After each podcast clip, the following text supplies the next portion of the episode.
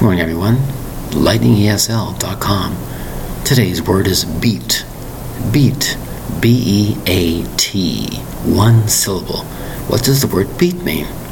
The word beat means to hit something a lot and hard. For example, many, many people in ancient times did not have a washing machine or a dryer. So what did they do? They beat the cloth with a rock or all kinds of things to beat, in a sense, the dirt out of it. Beat it this way, beat it that way. Some people used to hang up clothing on a clothesline. That's right. Huge towels or bedspreads, whatever. And they would beat that particular cloth with another device, like a big, huge fly swatter, and beat that cloth. Beat the dust out, beat the dirt out, and so on. Is to beat something very, very much and very, very hard. Is to beat something.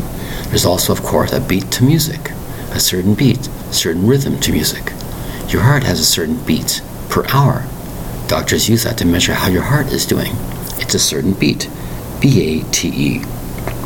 You might say a bird beat its wings to flap up and down so it could fly. The word is beat, B A T.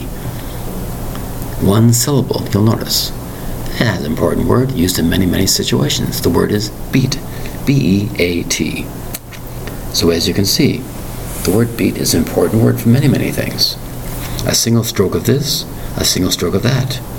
For a clock is a certain beat. So it's the heartbeat, a clock has a certain beat, rhythm with music has a certain beat, etc.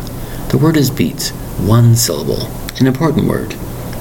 Thank you very much for your time. Bye bye.